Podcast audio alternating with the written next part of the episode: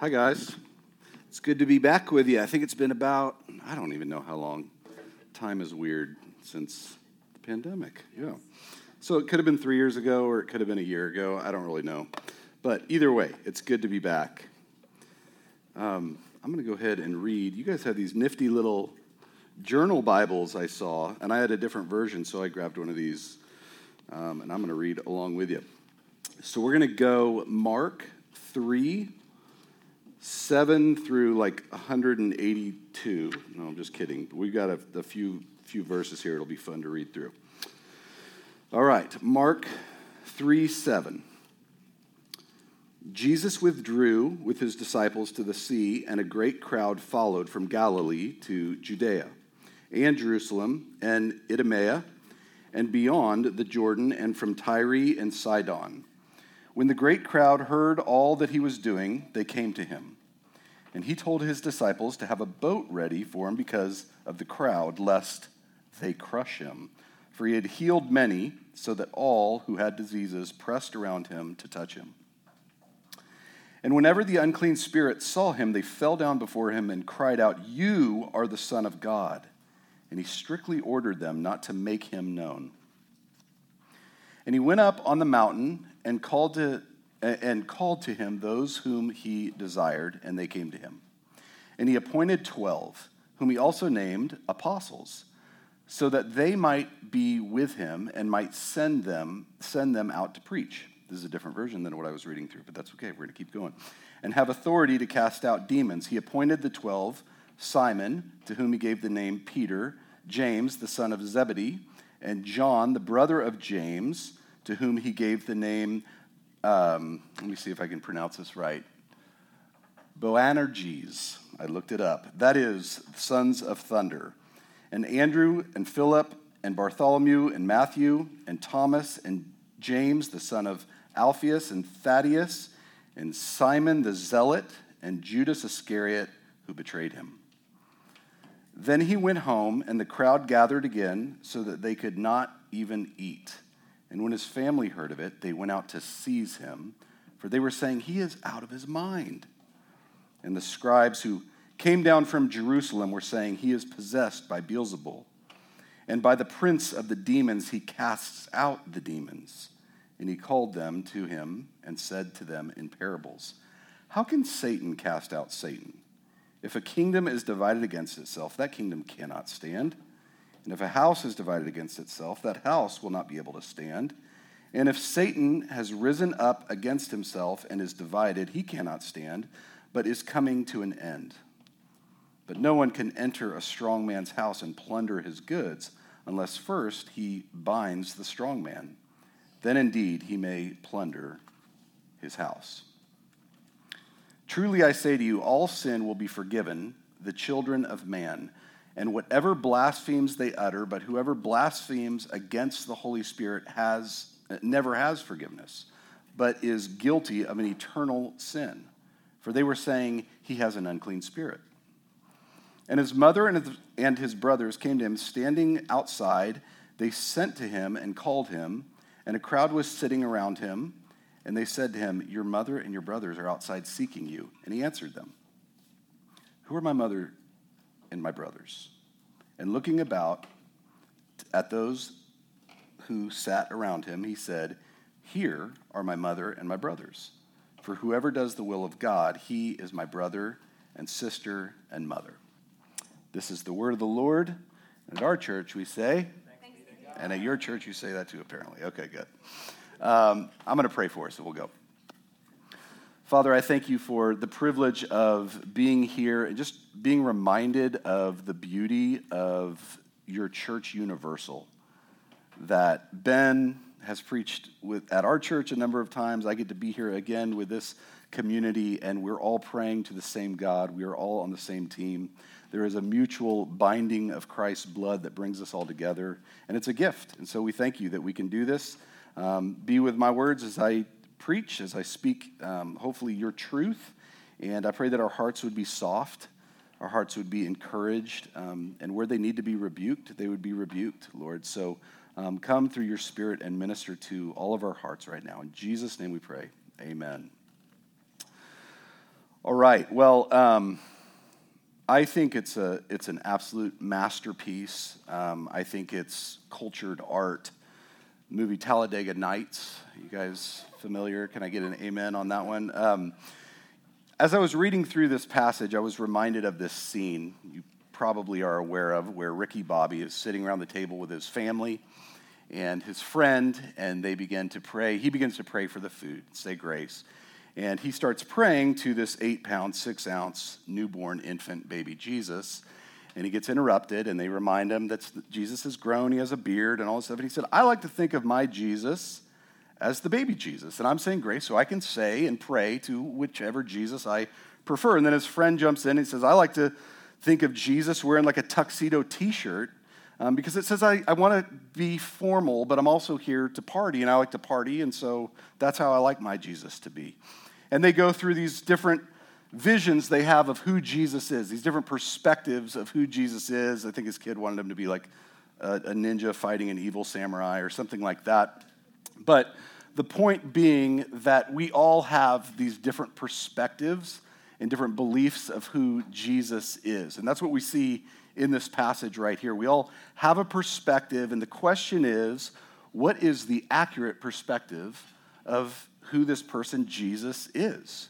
Who is Jesus to you? And we're going to look at this in this passage to get a better understanding of what the Bible says, at least in Mark 3, of who Jesus is. I think it's a really important question to ask. Like maybe the most important question in the world to ask Who is Jesus? my dad, uh, this is not in my notes, but my dad would always ask this clarifying question when my dad's not a, a big intellectual, he's kind of a blue collar guy, and he just always carried in, the, in his back pocket just this question. Whenever somebody started to get really philosophical about God and is there a God, and he would go and he'd just say, What do you do with Jesus? Because Jesus was like this historical figure that was a big deal, and you need to decide with all your big brained ideas who was Jesus and who is Jesus. History is divided by the birth of Christ. Like all of history, we divide it by the birth of Christ. There was a famous study done a while back, like in 2013, by this independent newspaper, and they used all kinds of like algorithms and um, a ton of investment of time and just energy went into this. And the question that they were seeking is who was the most famous person of all time? Who was it? Napoleon came in second, which was kind of strange to me. Muhammad, third. And I'm going to give you guys an opportunity to give me the Sunday school answer who is number one?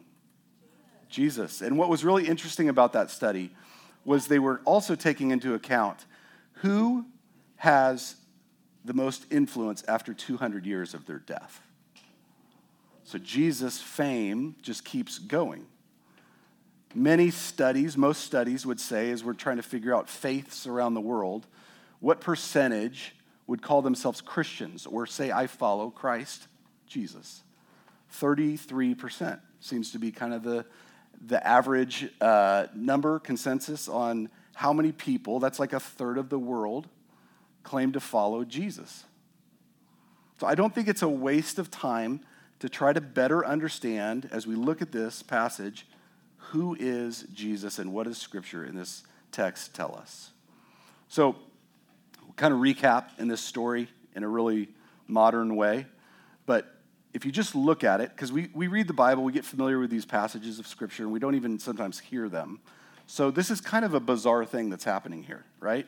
You have uh, this guy who quickly, very quickly, overnight, becomes kind of a celebrity a celebrity to the point where people are crowding in from, from 100 plus miles away. And when you walk that, that's quite the distance.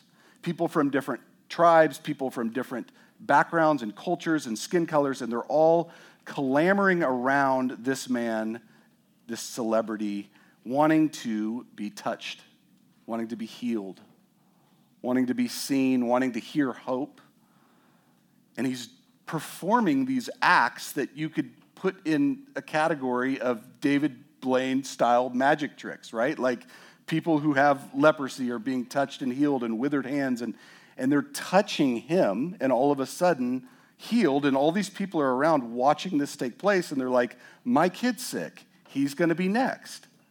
It's a, it's a really big deal. He, he then goes and he builds this entourage around him after that. Do you guys remember um, when Taylor Swift had the bad blood BFFs? Like she built all these people around her, and that's everywhere they went. That's how they rolled. I only know that because my wife listens to Taylor Swift. Um, but he gives them all their nicknames. I think she did the same thing. They all have nicknames, right? Like he renames them. Like they're part of my posse, and I'm going to rename you. And then this guy would roll, roll around with his squad. And he seemed like a spiritual dude, but he would purposefully go around and offend all these churches and these religious institutions. Like he would do it in a very public way. He would take the lead pastor of the church, a cardinal or whoever, whatever denomination you want to think about, and he would say these very offensive things to them. And they had a hard time arguing with him about it.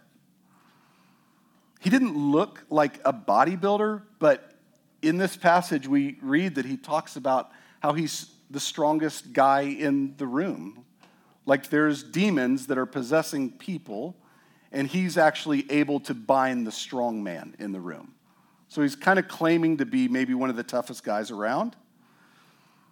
His family then tries to get him helped um, because it's kind of embarrassing what he's doing. He's causing all of this hype. He's saying these really outlandish things. The church is getting mad at him. Everybody's getting mad at him. And not only do they want to get him help, but they actually want to have him arrested because they want to shut whatever's going down so their name is not attached to what's going, going on here.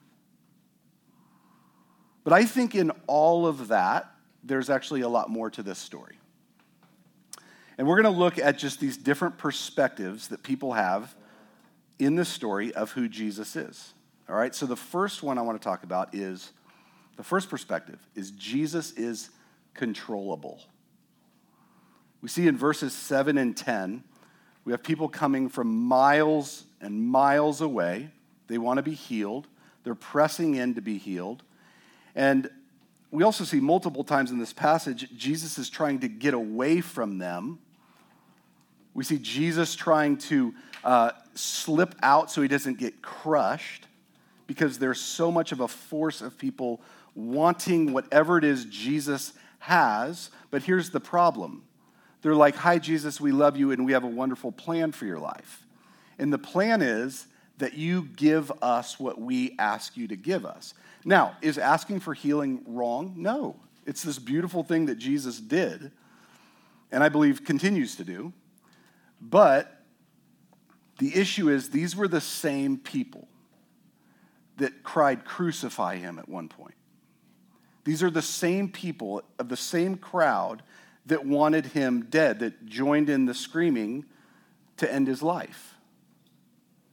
And so, what we see is they want a Jesus that they can get stuff from, but not have to bow a knee to and worship as king.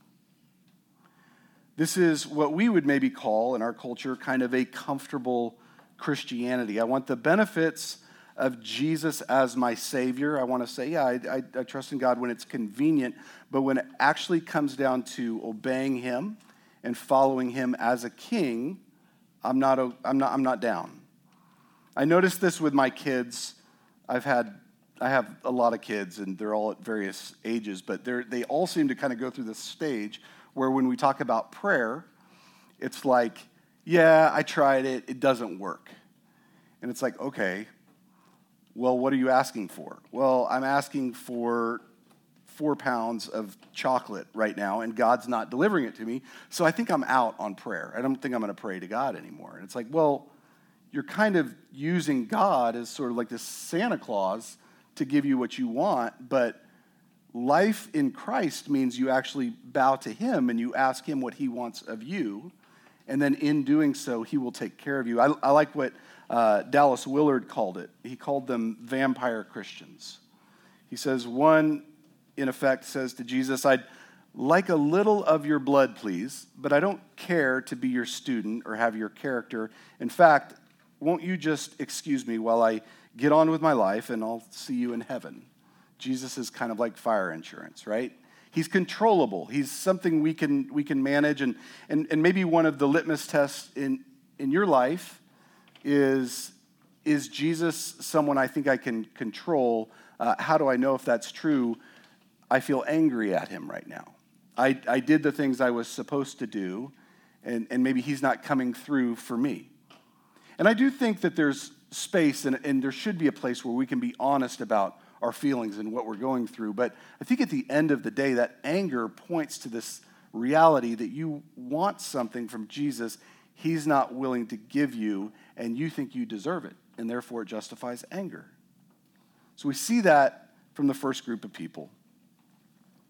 The second perspective of Jesus that we see is that Jesus is crazy.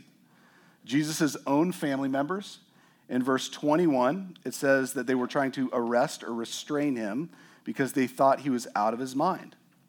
And then it goes on to say in verse 31 that his mother and his brothers came standing outside of the house trying to reel him back in because they were embarrassed of him and for him. The people closest to Jesus by blood were the most embarrassed of him. Does anybody in here have any family drama? You ever felt rejected by a family member? Probably not. It's probably just me. Um, Jesus has experienced that. Jesus was deemed crazy by those who should have been his biggest supporters. Jesus was making claims that he was divine. So, a little credit to them. It would be weird to have a brother or to have a son start saying that he is God. And that's what Jesus was doing. He referred to himself um, in the chapter before as the Lord of the Sabbath. And we maybe don't understand this as clearly as they did in this day, but the Lord of the Sabbath was first thing that's going to come to your mind is creator. God created the Sabbath, and this man is just saying out loud that he's the Lord of that Sabbath. And he's my son, or he's my brother. And that's crazy. That's weird. Jesus made really big, bold claims. Some believed him, and some didn't. But here we see those closest to him were ashamed. The other thing that we see Jesus do is, and, and why they put him in the, on the crazy bus, is he was telling people that he forgives them of their sins up to this point. Only God can forgive sins. But Jesus is boldly saying this. The weakness of Jesus' message about forgiveness is crazy. The upside down kingdom that we talk about, about being poor actually means you're, you're rich, about praying for your enemies and, and loving them. Those are all super crazy things, crazy statements. And it's either God that's saying that and redefining and fulfilling the law, or this guy is crazy.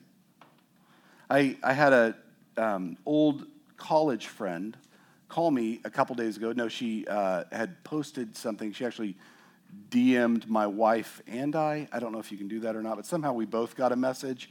Um, so she did an appropriate way, old college friend. Haven't talked to her in probably 15 years. And she said, I, uh, she said, I, I had a dream the other night, and I feel like I would be disobedient if I didn't tell you about this dream because I believe God has a prophetic word for me to share with you. And she goes, and I feel really stupid saying this because um, I don't do this a whole lot, but I'm at a point where I just feel like I would be disobedient.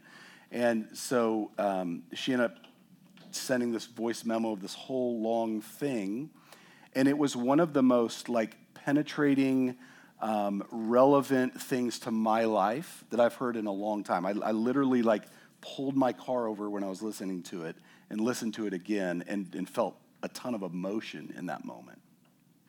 There's no way she could have known the things that were going on. But what's cool is she was obedient to do that. And what would have been easy is to say, Jesus is crazy. This is crazy, and I'm not going to do it. But her life was surrendered to Christ, and she saw it as disobedience to not do it, and it ended up being a tremendous gift for me. Jesus calls us to do crazy things he's either God in doing that or he is just a crazy person. If he's God and he calls us to do crazy things, then that's just the way the kingdom of God works. But if he's not, then we, we should walk away from it and we should try to have him arrested. The third perspective we see, and this is from the church leaders, is that Jesus is evil. Jesus is bad. Jesus was exhibiting some real power as evil spirits were coming out of people. The scribes, it says in verse 22, who had come down from Jerusalem said, He is possessed by Beelzebul, and he drives out demons by the ruler of the demons.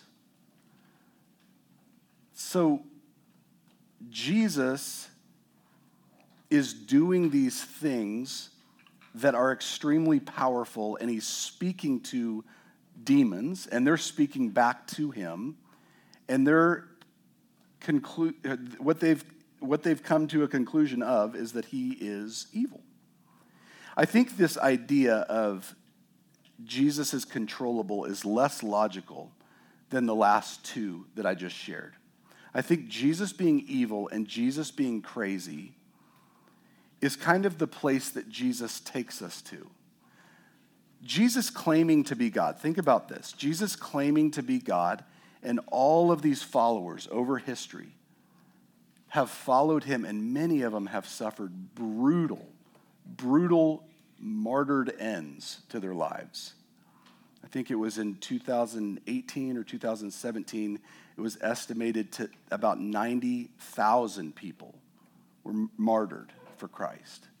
So Jesus says, Follow me. Jesus says, Take up your cross and, and do all of these things. And if he is not God, I would say he's responsible for more deaths than anyone I could ever imagine. He has led people into suffering, persecution, and a miserable life. And so, this big idea of seeing Jesus as like a good moral teacher, I mean, I, I have a C.S. Lewis quote you've probably heard. I'm going to read it anyways, just because it's so great. Um, but not seeing him as either God or not having the perspective of him as evil or not having the perspective of him as uh, crazy, you're probably not seeing or hearing the words of Jesus. So, so here's, here's the quote by C.S. Lewis I am trying here to prevent anyone saying the really foolish thing that people often say about him. I'm ready to accept Jesus as a great moral teacher, but I don't accept his claim to be God. That is one thing we must not say. A man who was merely a man and said the sort of things Jesus said would not be a great moral teacher. He would either be a lunatic or on the level with a man who says he's a poached egg, or else he would be the devil of hell. You must make your choice. Either this man was and is the Son of God, or else a madman or something worse. You, can't, you can shut him up for a fool you can spit at him and kill him as a demon, or you can fall at his feet and call him Lord and God. But let us not come with any patronizing nonsense about his being a great human teacher. He has not left that open to us. He did not intend to. And for whatever reason, that is still probably one of the most popular descriptions I hear about Jesus for people that don't know Jesus or don't follow Jesus as Lord. He was a good guy he was a good teacher, but he doesn't give us that space to do that. So, final conclusion the fourth point Jesus is God. I think that there's more to the story of what Jesus is doing. You know, Jesus, behind every miracle, there was a purpose. Jesus didn't suspend the natural just for the sake of you going, whoa, that is so cool. He always had some deep purpose behind it to reveal something to us. So let's look at the healing for a minute that he did, that we read about. If Jesus is God, could it be that he is healing us to show us something deeper than the actual healing in itself? What Jesus was doing, historically speaking, here, was a very foreign thing to even that culture. Um, the idea that they would put their hands on him and he was considered a religious leader, they would put their hands on him and he would let them do that was a pretty wild thing in itself. Because the religious leaders of the time had very strict standards to not allow dirty, unclean, sick people touch them. Or else they would have to go through this very rigorous cleansing process. They were afraid that people touching them would get the filth on them and into them. But what Jesus shows us in his healing was that he is stronger than what is unclean. He is more pure than what is unclean. And so instead of their dirt and their sicknesses and ailments getting onto him, they were purified by what came out of him. They were healed. He is showing us in the healing that he has power over every form of sickness, over every form of death. And spiritually, he was clean and didn't become dirty by being around the dirty people. Jesus cast out demons. Was he doing that as another magic trick? The demons were the only ones actually in this, story besides his disciples, and I don't even know if his disciples did it this time, who recognized and had the accurate perspective of who Jesus was. They, they were the only ones saying, You're the Son of God. Everybody else is saying, You're crazy. You know, you're, you're an evil person. And they were saying, You are the Son of God in verse 11. They would fall down and they would kneel appropriately before him. What does that tell us? Why did Jesus allow this to be a public display? It's because the darkness in life, the unholy trinity that we feel of, um, uh, of, of sin, the world, uh, sorry, the flesh, the devil, and the world, all these different demonic things that come with the brokenness of the world, the fallenness of the world, Jesus has complete dominion over. They bow a knee to him. So when we were sharing the Ebenezer things, um, which I thought was great, um, I was I was struck by, and, and this is the same at our, our community and our church as well. Um, everybody is trying to get through right now. Doesn't it seem that way? Uh, we're, we're trying to get through. Like life is really weighty and heavy for many of us, the majority of us, I would say. I think mental illness we're dealing with. I think we're dealing with spiritual attack. I think we're dealing with conflict. I think there's internal turmoil in a lot of us that's hard to even identify and place. Jesus is showing us that all of that evil bows a knee to him. He's victorious over all of that, not just in this historical story, but in your story as well, if he is God. And then we see Jesus with his family. When Jesus' family wants him arrested, he says, That's not my family. You guys are my family.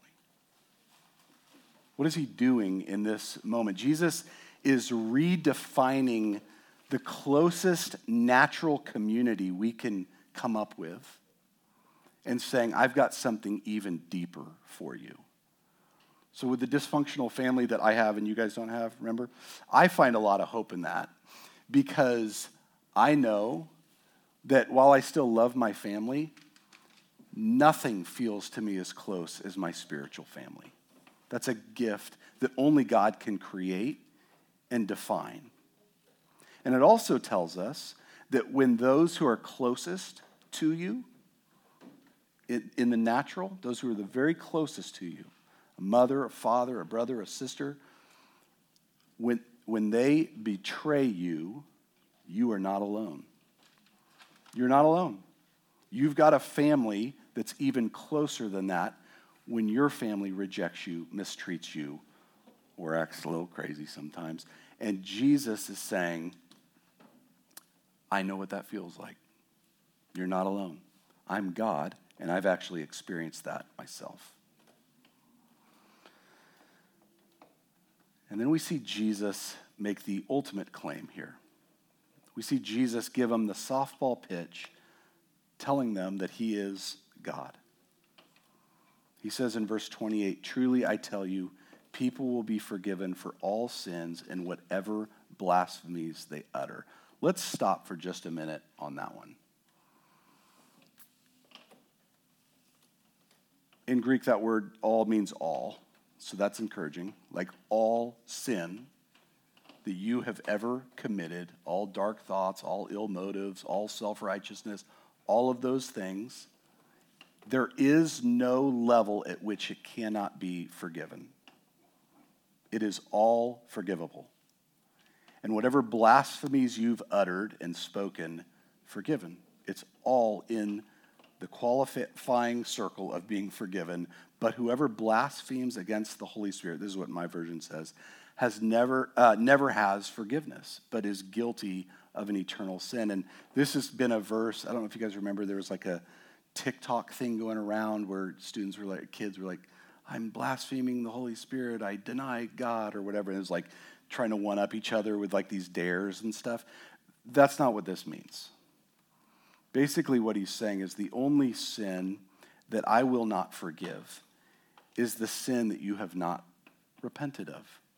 It's a, it's a life that says, I don't need the grace of Jesus. That's the one that doesn't get forgiven. That's the blasphemy against the Spirit, is to say, I am doing this on my own.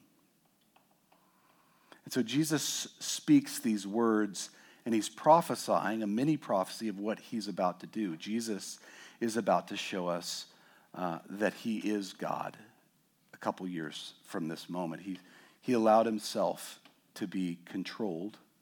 Jesus actually did allow himself to be controllable at one point by the Roman soldiers and by the religious zealots that, that captured him and had him killed. And Jesus' idea did look like he was crazy, Jesus, when he chose to be weak and to die in order to be victorious over sin and evil and death. He overcame death through death. And Jesus died actually as evil Jesus. Jesus became evil. Jesus became sin. Jesus became our evil. Jesus became our sin, a criminal, by dying a death that we deserved. So if you ask yourself, is Jesus controllable? Is Jesus crazy? And is Jesus evil, like the different perspectives we see? The answer is yes and no. There was a moment in which he became all of those things to redeem us and to save us and to ultimately prove that he is who he said he is. He is God. So, where do we go from here? Well, there's one more part of this passage that is, I think, super encouraging. And that's this moment when he gathers all of his apostles and disciples and he starts naming them and he begins to tell them. He says he summoned them in my version in verse 13, the ones that he wanted. Um, why is this encouraging? Well, the first thing that Jesus does as they get together is he begins to give them names. And that's a really big deal that we kind of miss in our culture because in a patriarchal society, the father giving them names, nobody could name you unless they were in charge of you. And so Jesus is showing them he is God by giving them names. And when Jesus speaks a name over someone or any word, it's going to happen. You guys remember like Genesis 1 and 2? How was the world created? How did we come into being? It's through the word. It was through Jesus. Jesus never has a word fall to the ground that doesn't take place and obey what that word says to do. Jesus is the word. And so Jesus begins to rename them. He begins to show them that he is the authority in their life and that what he says and calls them will come to pass. Um, my oldest son is adopted from Uganda, and we, uh, so our last name, he was adopted at eight years old. Um, and our last name is Marvin, our family's, and his first name at the time was Martin. So I was kind of like, how do I? And he spoke very broken English. So I was trying to explain to him, your name's going to be Martin Marvin. Are you good with that? And he said, no. No. He could barely speak English. He said, the Marvin goes away. And I said, no, the Marvin has to stay. But we can come up with another name, or we can call you something different if you want, or we can keep Martin. And so we went through all of these things, and I was reading Bible stories that he wanted to be called Jonah. So his name is Jonah. But I, when I told him that you are a Marvin, at first he was upset, but then I began to explain what that meant. It means you're in my family. It means you and I are now father and son. It means that I get the privilege of calling you legally in a document and all these things, your last name Marvin, because you're a part of me. It was a very significant moment that I never got to never got to have a conversation with my other kids. My other ones are all biological about like, hey, what's your name going to be? That was kind of a weird moment, but it was really, really special. And in this moment, that's what came to my mind was what an honor to be able to be named and to hear the name that God gives you. And so, why is this significant for us? It's because Jesus gives us a lot of names. Jesus calls us forgiven. Jesus calls us spotless. Jesus calls us friend. Jesus calls us co heirs with him. Jesus says these words, he names you these things, and it will come to pass, just like it did in Genesis 1 and 2. The other thing that Jesus did when he summoned them, that means that he called them. And so we see Jesus going toward the apostles, disciples, and he has chosen them before they had a chance to choose him. If you call Jesus your Lord, if he is your Savior, he has chosen you. And that's incredibly comforting because that means it wasn't a mistake. Those affections that you have in your heart for him, the desire for forgiveness, the desire to do what's right, was not a mistake. It was predetermined by the divine God who has never made a mistake before. And then he empowered them. Verse 14, he appointed 12, whom he also named the apostles, to be with him, to send them out to preach and to have authority to drive out demons. You have been, as a follower of Jesus, as a disciple of Jesus, you have been empowered, just like the disciples were. The living God dwells inside of you and gives you victory over strongholds that are unnatural to what you had before gives you affections and desires that want to connect and obey Christ that you never had before. You are empowered to not succumb to demonic oppression. You are empowered to forgive and love others. You are empowered to love God. There is something inside of you that God has given you, namely His Spirit, that you did not have before, that we are just so encouraged to see in this. Everyone has a perspective of Jesus. What is the accurate one? I'm just going to close with this story. It might be really silly. I don't know. But as I was leaving to come over here, my son and his little best buddy neighbor, um, they're both eight years old, runs up to me and says they were on their on an iPad and they said, "Dad, listen, watch this video." And uh, it's kind of crazy. It's kind of weird, but I was. It's a picture. They said it's a picture of what kind of looks like the outline of Jesus, and they said if you stare at these dots, has anybody seen this before? is this just a okay?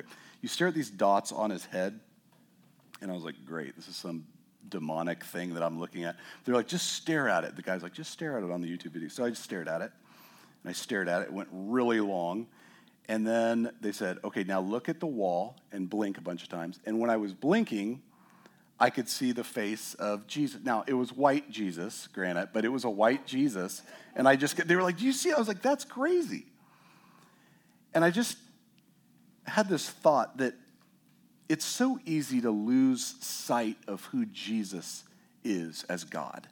It's so easy to forget that God dwells inside of us, isn't it? That this is this is truth. This is what we stake our lives on. And why don't we obsessively stare at Jesus as God and fix our eyes on him so that in the moments when we're not fixing our eyes on him, he's still in our vision. We still see him. And I just want to encourage you guys with that very weird story that I think maybe the Lord allowed me to experience right before I came here. Um, to fix your eyes on Jesus, as simple as that is. Fix your eyes on who Jesus said he is. Fix your eyes on the promises of Christ. Because this world is doing everything, and there is an enemy out there that is doing everything he can to make you forget. Fix your eyes on Jesus, and you won't be able to explain why all the time, but you will see him. So, we're going to take communion. And this is another way in which we fix our eyes on Christ. And not just our eyes, it involves all of our senses, which I love. We are actually consuming Christ as a reminder that Christ is in us, that, that we are digesting Jesus. Like, that's a weird thought, isn't it? But, like, He is a part of our lives, and we are a part of His life. We are one with Him in communion in this moment. And so, um, you guys have your I was there's the little guys back there. If you want to take one of these COVID post-COVID stash here, um, you could take that, or they're at the table. And I'm not very good at opening these because I just went right to the juice and not the cracker. Um, but here we go. Got it. Saved. Okay. So this this wafer is a representation of the body of Christ that was broken for you. Let's take it.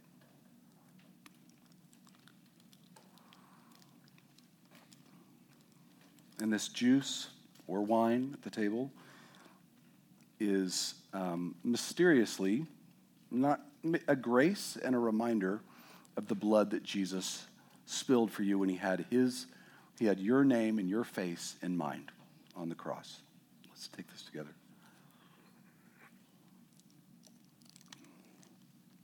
Lord, we thank you that we celebrate not historical words, but words about who you are that hit us at a very 2022, October 23rd, at like 5:05 p.m. moment right now. That when we talk about Jesus, oftentimes we say he was this, he was that, but Jesus is God. He is alive and He is working and moving in our lives. And Lord, so would you remind us to stare and be a little obsessive over who Christ is, over the promises that He delivers for us, over the comfort that He offers to us at any moment. Help us to be reminded that joy is accessible, not necessarily happiness, but there is a deep, settling joy that is accessible to us every waking and sleeping moment of our lives. That's the promise. So, Lord, help us to find comfort in that today. Help us to remember your son Jesus and help us to carry that into the week that we're walking into, Lord. We love you. In Jesus' name we pray.